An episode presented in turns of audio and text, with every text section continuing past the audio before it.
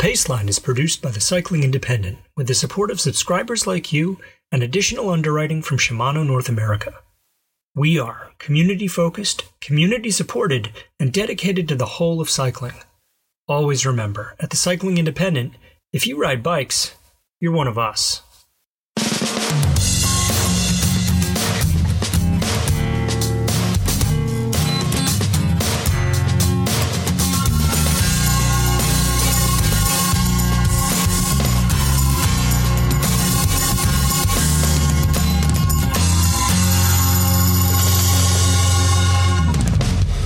From the Cycling Independent, this is The Paceline, the podcast on two wheels. I'm Patrick Brady, and with me is my co host, John Emlyn Robot Lewis.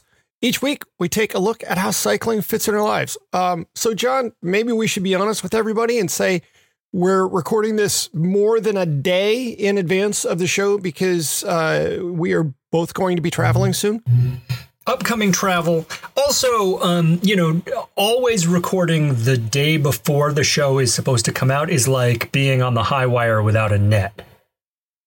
Um, well, you know, Cirque du Soleil has those little cables that they attach to the ankle. Sure. I don't know if this is a cable attached to the ankle. I don't know. I don't know what this is, but we're going to do it anyway. I also, I just want to um, uh, peek, uh, give people a peek behind the curtain. So when we record this, we're in separate locations, obviously, and we are uh, looking at each other via Skype in this case.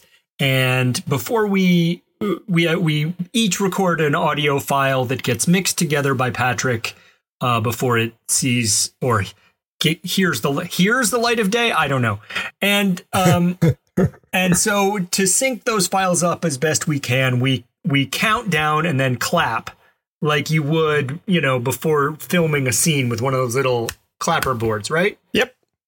And what's amusing about this process is that Patrick is a drummer. He's a drummer from way back. And he's one of those True. drummers that like played along to a metronome or a click track. You know, his timing uh-huh. is immaculate and not a single show goes by that we are ca- counting down to our clap. And he's looking at me with my terrible um, bad guitar player timing and wondering what the hell are you doing john? Uh, i've just gotten used to it in fact. Uh, yeah I, I i i bank on it at this point because i will listen to the delay between my clap and yours and yes. I will remember what that interval of time is, and I will use that to sync us when I actually mix later. Yes, it never doesn't amuse me, but I'm so in my head about it now mm-hmm. that I'm no longer counting the time like I experience it. I'm actually trying to anticipate your count. I'm like, tr- so it's this weird game theory thing where I'm trying to react to you, trying to react to me. Um, yeah, this should be anyway, more Zen mind. You know, it's, just it's, don't think. It's never not funny to me. Anyway, it is amusing. Alrighty. Uh, well, we're going to skip all the the other standard banter and jump right into your poll. Let's jump right in. I uh, want to talk about how to get today. I want to talk about getting everyone into the cycling party. Okay. I want to talk about inclusivity. Um, and for some reason, the the metaphors that always occur to me are getting anyone who's on the bench into the game because mm-hmm. they want to play, and the other one is uh, the velvet rope, like in front of some exclusive club. Mm-hmm. And and what I want to do is douse the velvet rope with lighter fluid and set fire to it both because I want everyone to be able to get into this club, but also because I think that would be really fun. I like that. yeah. Yes. So my view is that to grow cycling, we need to sell cycling to as many people as possible. And there are a lot out there who feel or have been made to feel that riding a bike isn't for them. Mm-hmm a core goal of the Cycling Independent is to show those folks a version of riding bikes they want to be part of. Mm-hmm. And I can own that while we're we're working on it. We're not there yet. No, no, no. And and may never be in a positive way. You right? Like evolve, evolve, evolve, change, change, broaden, all those things. Uh, in my mind, you have to ask when you talk about cycling, what are you talking about? hmm Uh, who are the writers, and who or what are the top or what are the topics? Do people see themselves on your site? If the answer is no, you've got work to do, and we do. hmm Of course, the balancing act is stoking the flames of the folks who are already in the party while also making sure you're letting folks who aren't in yet, letting them know it's a place they can see themselves and feel comfortable. I- don't actually think it's that difficult, except that we only put out about 10 to 12 pieces of content a week. So if all those pieces are by and about middle aged white guys, which is what you and I are, um, then we're not getting it right. Um, Yeah. For a long time, for a long time, we were stuck because we didn't have the subscriber or sponsor revenue to solicit contributors. And we're not asking anyone to work for free. You know, um, I don't think that's that's a um, that's a, a free or fair way to do things. Everyone's got to get paid because we're not asking people to show up for the party and not get to participate, right? Yeah. Uh, so we took the money we had once Shimano was on board, and we brought Julie Snyder and Maureen Gaffney and Fez Aswat into uh, the the pool. Uh, we've reached out to more people, and I know that we have. We were talking about one just before the we started recording that is potentially exciting. Yep. And so I'm optimistic our roster will grow. Uh, we have a podcast in the works that I'm excited about that will be hosted by a pair of hilarious folks who are neither men nor middle aged, which will be which will be refreshing for everyone. Yeah. I'll, I'll even want to listen to that. Oh yes, you will because this show is going to be good. Uh, and of course, in the video content we share, we want to show the bike riding that happens all over the world, not just in Europe or North America. As I said, our, our current palette is fairly limited, but we're trying to use the space and energy we have to paint a broader picture. I brought this up today for a couple of reasons. First, I try not to be a campaigner. Words are easy. Everything I've just said was easy to say. Actions are what has value. Um, so it's far better to just do these things and let people feel it for themselves than to be kind of ranting and crusading all the time. Mhm. Second, I want people to feel like they understand our project. hmm Um, and third, I want to invite people who have contributions to make to do that. Uh, hit me up, robot at cyclingindependent.com, if you have a story worth telling. I'm here for it. It's worth adding also that that I don't we don't expect anyone to represent whatever demographic they belong to. That's Yeah. not that's not this project. No one has to carry that burden here. What we want is to tell bike riding stories, whatever they are and whomever they come from, because ultimately that's what's inspiring for people. Yeah. hmm Did I miss anything? No, no, I, I, I don't think you have. I mean, uh, what I'll add is that when I began contemplating launching the Cycling Independent, uh, it was for a couple reasons. Uh, one, I wanted something where the brand wasn't essentially interchangeable with me. With Red Kite Prayer, people kind of saw me and Red Kite Prayer as uh, interchangeable, even though there were contributors like you beyond just me, but it was mostly my voice. I wanted something that wasn't where the brand itself wasn't just me. Uh, because I, I wanted to be able to step away from that. Also, uh, Red Kite Prayer was you know it was it was built on kind of the the dedicated lifer roadie and while i've enjoyed uh being that demographic and writing to that audience uh i've gotten to a place in my life where yeah i want to be the carney barker out in front of the tent saying you you're going to want to see this you're going to want to be a part of this show you, you you're going to Yep. enjoy this come here Yep. uh that's really meaningful to me. I've I've read a couple articles recently that talk about how people will enter, uh, uh, you know, late middle age, not quite old age, but as they get into later middle age, something that happens is they begin to want to see their efforts uh, benefiting a, a a larger community, benefiting the community at large, as opposed to just what their immediate circle is. Their desire uh, to have an impact on the world grows in um, it, their desire for reach grows, and I I look at my situation. And yep, that's exactly me. I want to talk to people who are newer to cycling.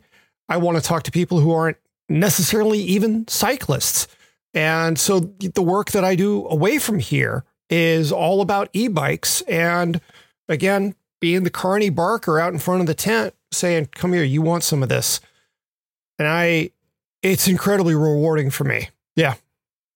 Yeah, I think so. I think so too. And I, I wrote something on the site, I don't know, a month ago maybe, um, I think the piece was called Shadows of My Former Self, but part of it was that, you know, a lot of Red Kite Prayer was an inside, it was an inside job. Uh, yeah. We were talking the secret handshake. Were, yeah, it was a secret handshake. People already in the, in the know. And um, I want to talk to people out of the know now. And I want to ride with people out of the know now, uh, which is something I've been doing quite a bit lately because they have a really valuable, fresh, uh, excitement about bikes that um, I need. Mm-hmm. So, and I think a lot of our readers need that too. So, so that's it. Um, again, I don't want to. I don't want to um, get up on a high horse because I I'm short and I don't. It doesn't work that well. But um, this isn't a site about horses either. No, it's not a site about horses either. Uh, but you know, I think it's important people understand what we're trying to do, where we're trying to go, and uh, the small steps that we are able to make now that we have certainly a growing subscriber base. Thanks, everyone, and um, supportive sponsors.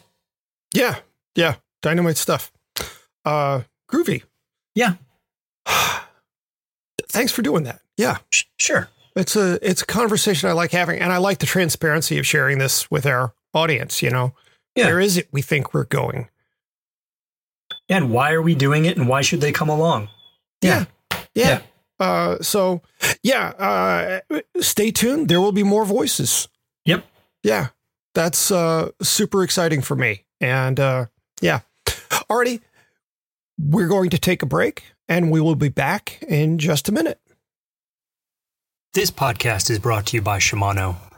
I remember getting my first real road bike uh, in the middle 90s, and the guy selling it to me uh, his main pitch was that of all the bikes in my price range, this was the only one that had Shimano Ultegra components on it. And it was, I guess I wasn't really, I wasn't a, a heavy I was a bike nerd, but I wasn't a gear guy at that point. And so I was kind of, this was my first introduction to the idea that Ultegra was somehow this gold standard in road components. And I kind of, you know, uh, I'm a cynical guy, I'm a skeptical guy, and I, I sort of dismissed that out of hand. And then I rode the other bikes and I was like, oh no, I get exactly what that means. And it, it, it's never stopped meaning that. I've had so many Ultegra bikes uh, since then, and it's it really means something over a period of 25 years or or whatever. Uh, it's more now. It's more like 30 to have made something that is the gold standard. Um, and so that's part of the reason we're proud to have them as a sponsor for the podcast. All right, we're back with the pace line the podcast on two wheels. What have you got for us this week? So after my recent vacation, uh, which ended uh, what ten days ago? No, not even six. Ugh.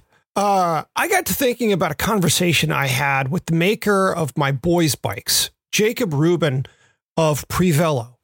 He's told me on a couple of occasions that he favors full face helmets for kids.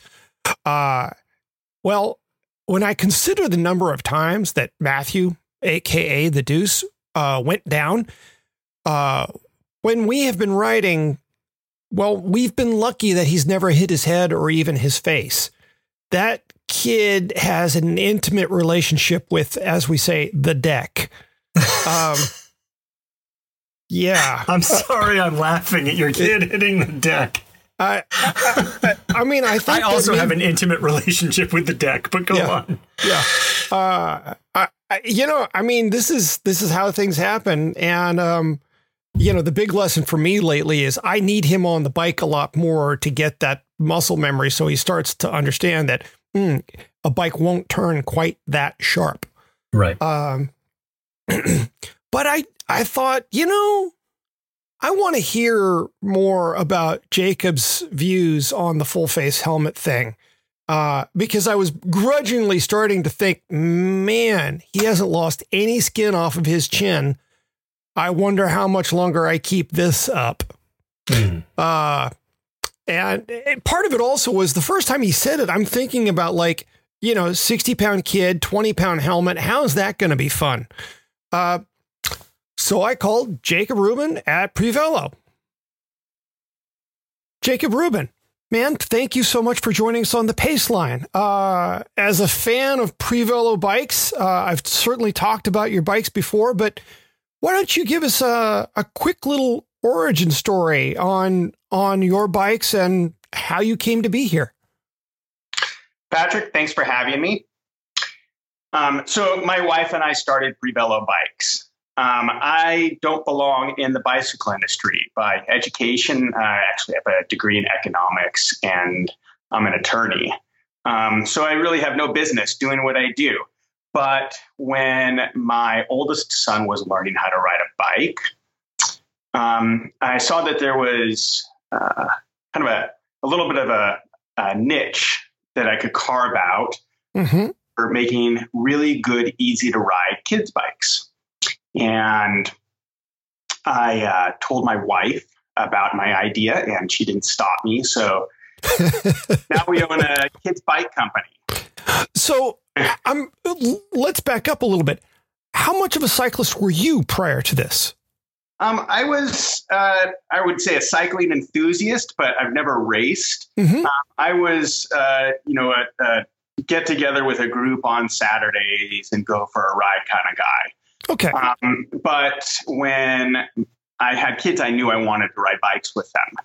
Mhm. So um, I started my kid, both my kids on bikes fairly young, and I just got kind of lost my mind about it because I was so excited about them riding bikes. I'm in touch. yeah. So one of the things that uh, has been really interesting about our conversations together is how you will, I don't want to say wax poetic, but you have a real passion, not just for the bikes, but making sure the kids stay safe. And uh, I believe it was at Sea Otter a couple of years ago. Um, you you launched into I don't want to say it was a rant, but uh, certainly it was an impassioned plea to put full face helmets on kids. And I find that's really interesting because normally people in manufacturing have very, very strong opinions about their own products and are utterly agnostic on everything else unless somebody out there screwed them at some point.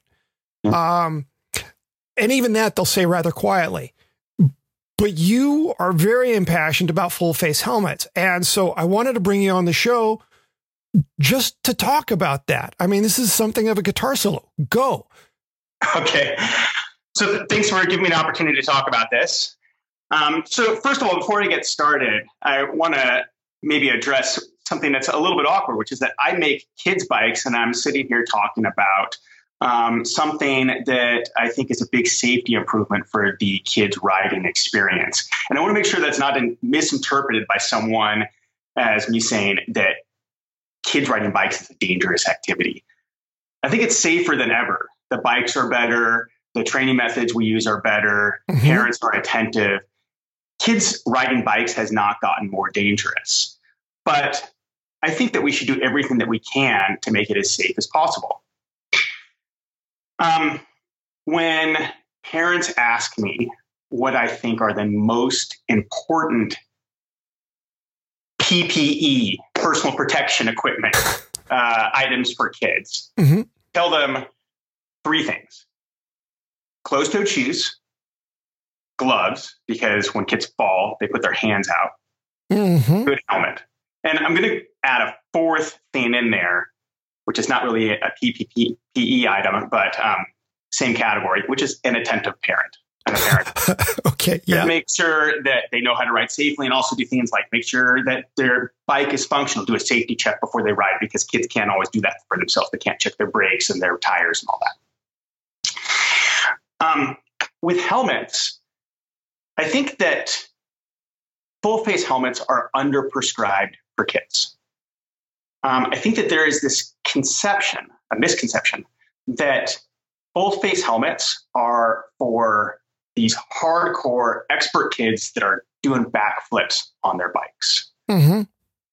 But my observation is that it's the kids that are getting started, that are still honing their skills, that are sometimes very, very beginners, that are more likely to fall on their face. Mm-hmm. Mm-hmm. And when a kid falls on their face, it's like almost guaranteed to be a bad day for that kid. Right? Yeah. Yeah. Um, it hurts. It's scary.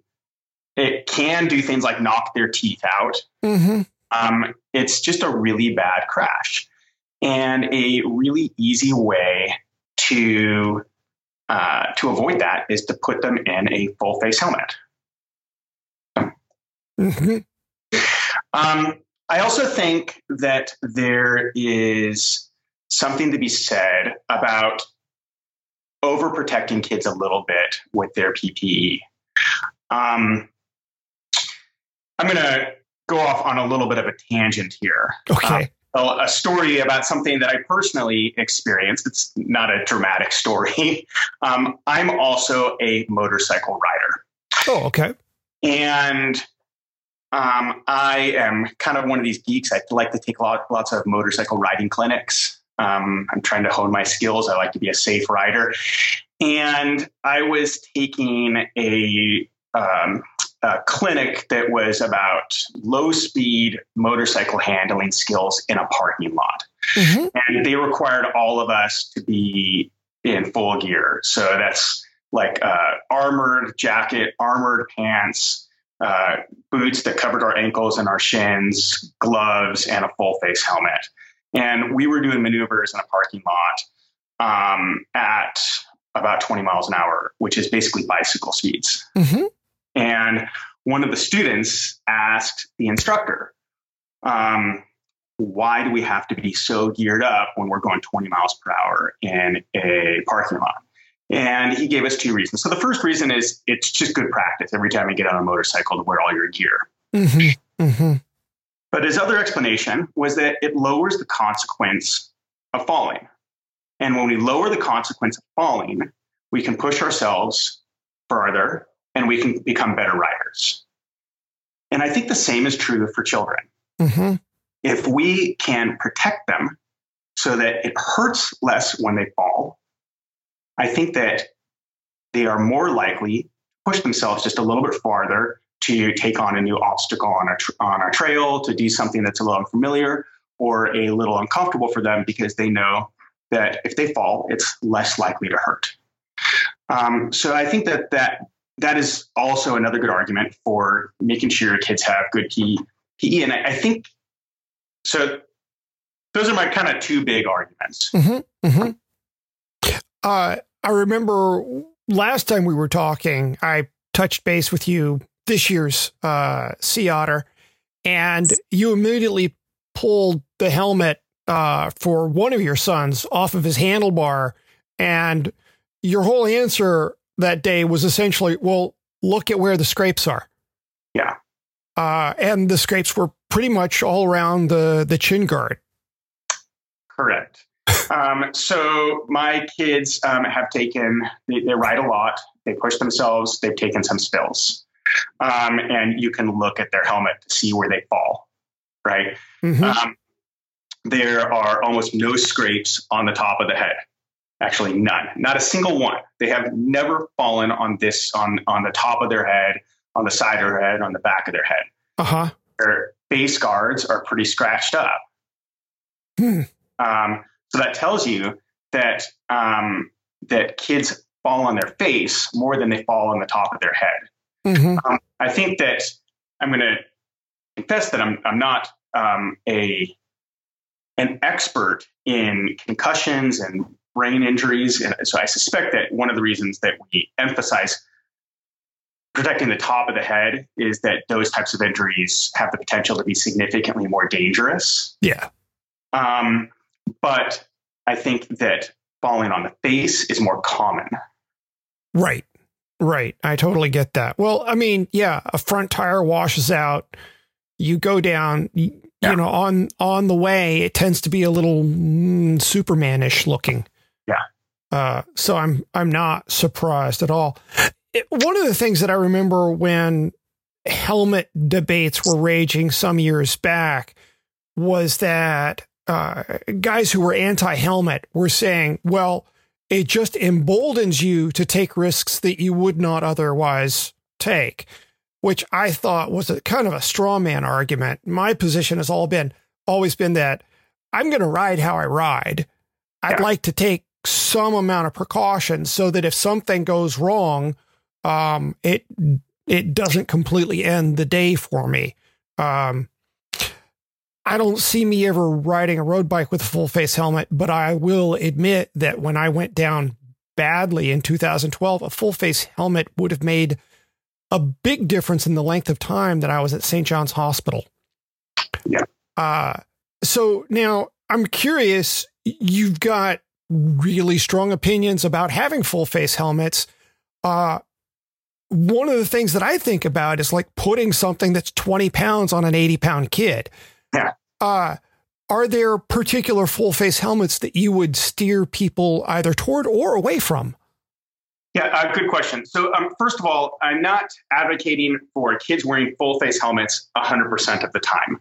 my kids, when they ride their bikes to school, don't wear full face helmets. Um, because my kids are at a stage where when they ride their bikes to school, they're really unlikely to fall on their face. They're not hot dogging. Yeah. But when we go to the downhill park, um, the pump track, really any time where I feel like they're pushing their limits, Uh-huh. I ask them to put a full face helmet on. Okay. Um, in terms of um, which full face helmet to select, um, I'm not here to advocate for any particular brand, um, but there is one on the market that I'm just going to call out because I think it's a good design for kids. Bell makes one called the Sanction. Mhm. Um, the reason I like it is it's inexpensive, lightweight, and it has a nice, easy to use buckle for kids. Um, the downsides to it is that it's it's actually not a really robust helmet. If you hold it in your hand, it kind of feels a little bit flimsy. Um, but when you're talking about really young children, I don't know that they need a heavy ASTM rated helmet. They need Mhm. something that they, they their children they take fairly lightweight spills, um, and I think a lightweight helmet is good for those uh, those kinds of riders. If your kid is one of those backflip kids, then maybe you need a more robust helmet. Mhm, mhm. Yeah. Yeah.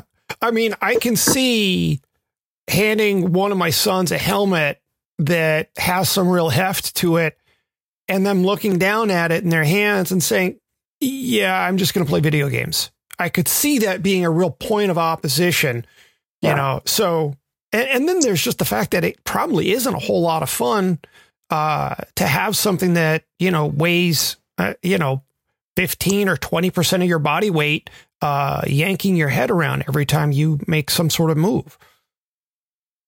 Um, I don't know. When my kids got their full face helmet, first full face helmets, they thought they were the coolest thing in the world. Ah, okay. Okay. So um, I think I don't think that kids universally dislike full face helmets. Actually, I think most kids think they're cool and fun to wear and make them feel like they're racers. Okay. Okay. Very cool. Wow. Um, well, you've given me a lot to chew on personally, and hopefully our listeners as well. Uh, looks like I might be going on Bell's website today. so very cool. Jacob, thanks so much. Uh, and I look forward to more good things from Prevelo. Fantastic. Patrick, thank you so much for having me and for giving me the opportunity to talk about this. Happy to, man. Happy to. Again, that was Jacob Rheuban of Prevelo Cycles. Uh, John, I'm curious. Did you have the same feeling I did to what he said, uh, which was, geez, I've been looking at this all wrong? Um, yeah, yeah, yeah. I mean, I think um, you know we have this growing, uh, growing awareness of con- of uh, concussions and mm-hmm. uh, the long term damage they can they can um, have, and I, you know, when I think about my head injuries, they I don't. I haven't had any serious ones. Touch wood. Uh, as an adult, but as a kid, I had a few, and I think, you know, you kind of like come into adulthood maybe behind the curve if you've already if you've already um, injured your brain a few times as a kid. Mm-hmm. I, you know, one of the funny things to me was, yeah, I was thinking all about the the TBI issue, the concussion question, um, and you know, he surprised me by you know his his statement that you know actually it's much more about you know the the teeth the lips the the chin. Right. uh and you know as he as he said to me you know no scratches on top of the helmet. Uh i i definitely wasn't thinking oh kids will dig the full face thing. They'll think that's cool. Right. Did not see that coming. Yeah. Um i'm just going to go ahead and say uh, that a future pick is going to be uh, the Bell helmet that he recommended, the sanction, because, well, after we get off the phone, I went to Bell's website and the sanction is currently uh, on sale. I forget if, it, if it's 20 or 25% off. And I ordered two. yeah, it's good to love your kids, good to take care of them. You know, um, I'm thinking I'll be in much better graces with my parents if their grandchildren aren't getting new teeth that weren't growing up out of their jaw. I, you know, oh, I, grandparents, they always care, care about the cosmetics. Yeah. Yeah. Uh, yeah. So uh, and you know, frankly, the boys are at a point where they really are starting to uh, enjoy cycling more, and so doing little things like this, yeah. Uh, if other kids are going, "Ooh, full face helmet, cool," pff, well, my boys are a lot like other little boys. Yeah. So yeah, I, you know yeah. what I'm going to say about that. Uh, no, actually, I don't. Which is why I I'm want you to say, say I'm going to say ride the lightning. You know, if they're, if they're into it, if they're into it, put those things on their heads and uh, get going. Yeah, yeah. So I'm I'm excited to see this uh, this sanction when it arrives. I hope that I got the boys the correct colors because they're going to be presents. Oh, um, oh yeah, and they're two different sizes, so they can't just swap. Uh, oh yeah. We will my, see how my that advice, goes. My advice for you: uh, I have kids, and I have bought them things different colors have a reason. When they open them, if they have a question, why did you get me the green one? Uh-huh. Well, it's because, you know, whatever the reason is. Uh, okay. Yep. Yeah. Yep. Um, yeah. I, I'm going to have to work on that because right now, uh, I, I looked at the three colors available and I said, nobody's going to want the gray. And so I went with the teal and the red. And mm. yeah, I don't, uh, you know, why red? because it wasn't gray. Um, and I got your brother the teal. Why did I get your brother the teal? Good question. Teal's teal's the hot color right now. All the pros are wearing teal. That's not true, but that is what I would say to a small child. I just ordered teal towels, so there's that. Oh. Um, so yeah, uh, I I don't. I suspect I'm not going to be able to use that in any magic way. Um, but you know, I, I, I got you a towel. I got you a helmet to match our new towels. yes. Sorry. Um. Yeah. I. I. I really. I enjoyed talking to uh, to Jacob because, as I noted, you don't ever talk to manufacturers who are busy advocating somebody else's stuff. Sure, you'll find somebody Specialized who's really excited about what you know SRAM is up to. That's one thing. But you know, a maker of kids bikes who's excited about a particular style of helmet, it's like, yeah, I want that conversation. I want to hear more about that. Right. Um, but yeah, when I was when I was at Sea Otter, he pulled his eldest's helmet off the handlebar of his bike and showed me, and yep, lots and lots of scuffs on the chin guard and none on top of the helmet. yeah. So Well, it's good to talk to someone who's thinking about kids and kids cycling more deeply than we are. uh-huh. Yeah, Someone should be doing that because it's important. Speaking of getting more people into the party. yeah, yeah, absolutely. Uh, very cool. Yeah. Alrighty. Uh, well, let's move on to Paceline picks. Uh, this week I'm picking the Shimano SLX mountain bike group. Um, Sh- Shimano, I, I like to, you know, I like to put out the uh, the caveats. Shimano North America is one of our key sponsors, so let's acknowledge that.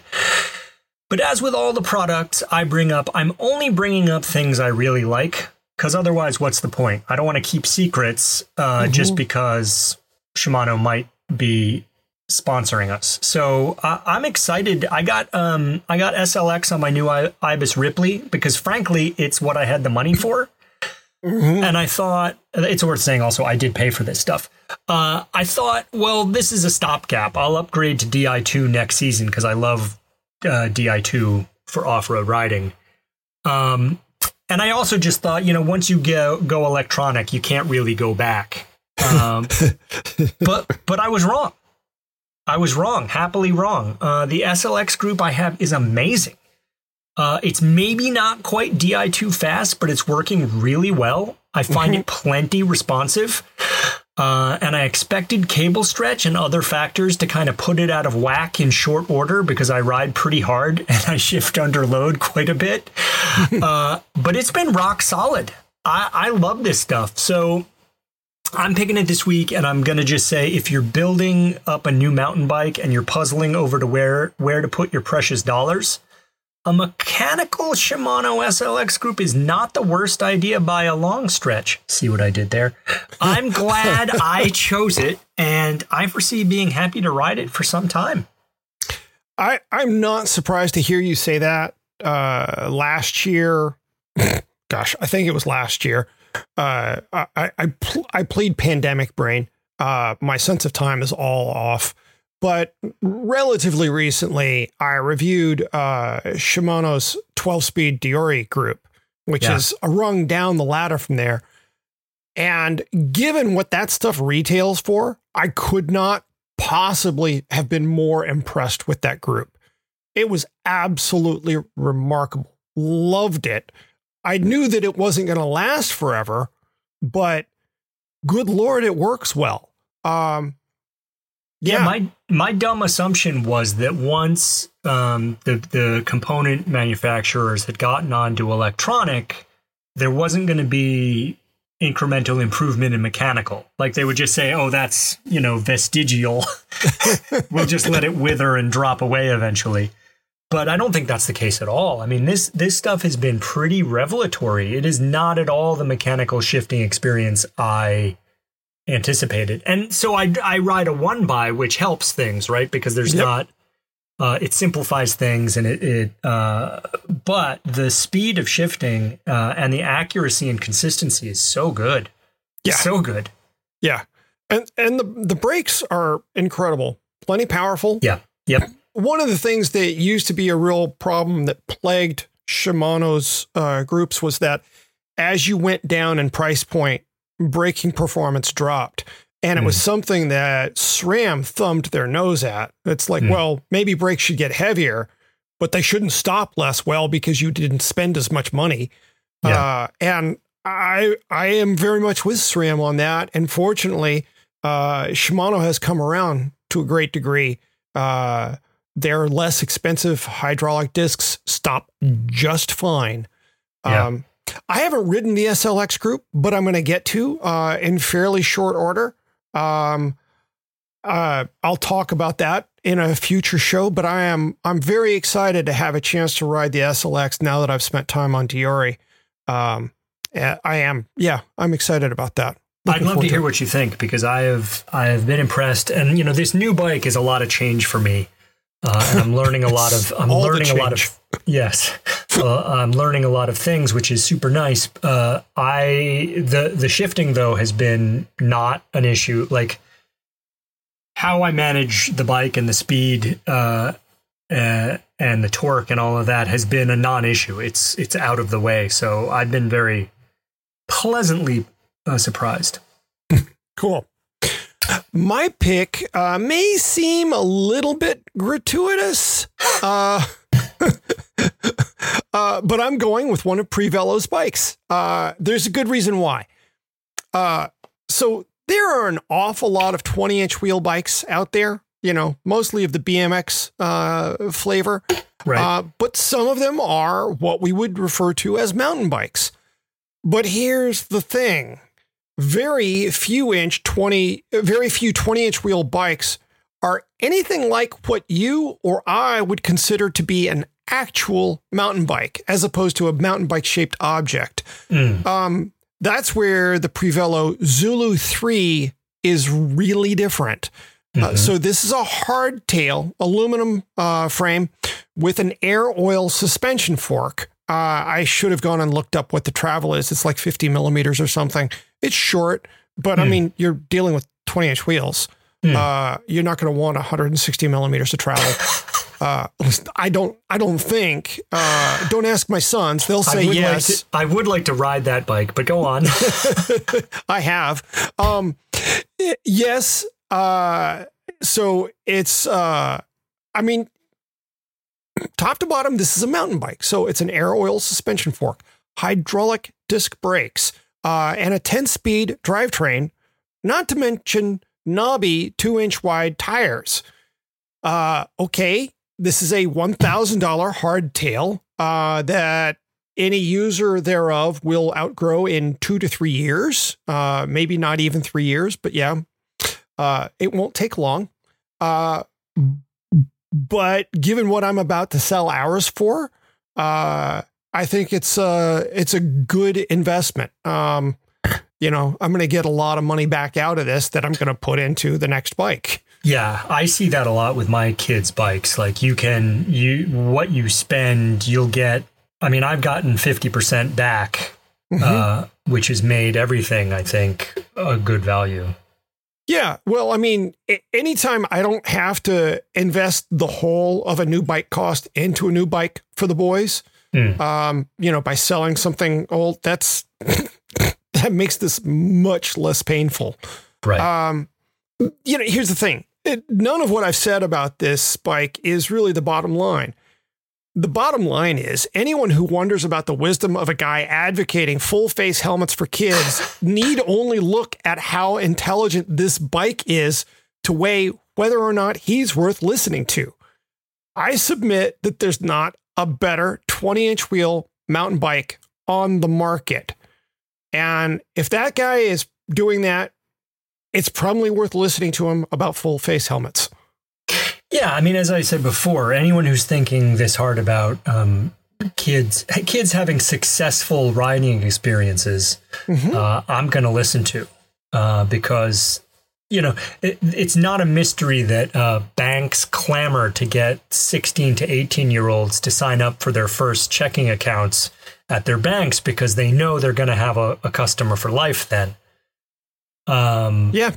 And Yeah. it's sort of the same thing with cycling. Like if you get to be 18 years old and you're not already a bike rider, the barrier to entry gets bigger and bigger and bigger. So the more kids we can get on bikes that are fun to ride, uh, and you know, the more of them we can get through learning how to ride with all their teeth, probably the better off the whole thing is.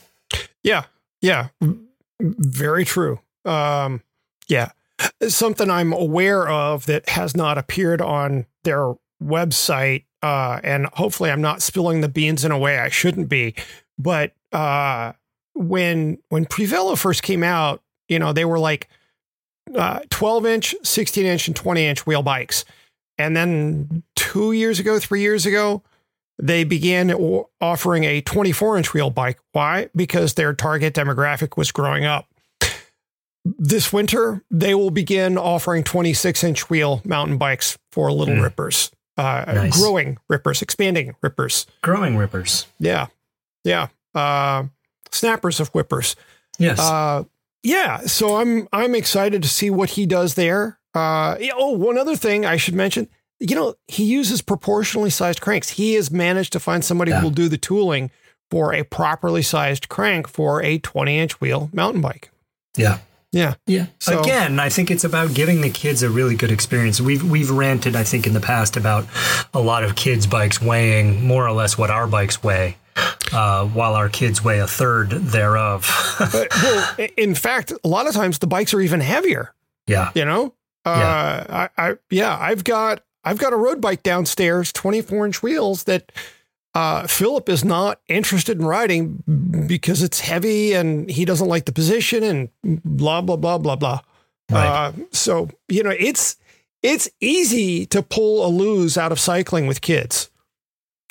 Well, I think it is. I think it is now. A lot of the riding has become more technical, more complicated. I mean, when we were kids, we would throw our leg over anything and jump it. You know, like if you've Oh, ever duh. jumped a bike with a banana seat and ape hangers, I think your Barefoot. your mind your mind is all the way open.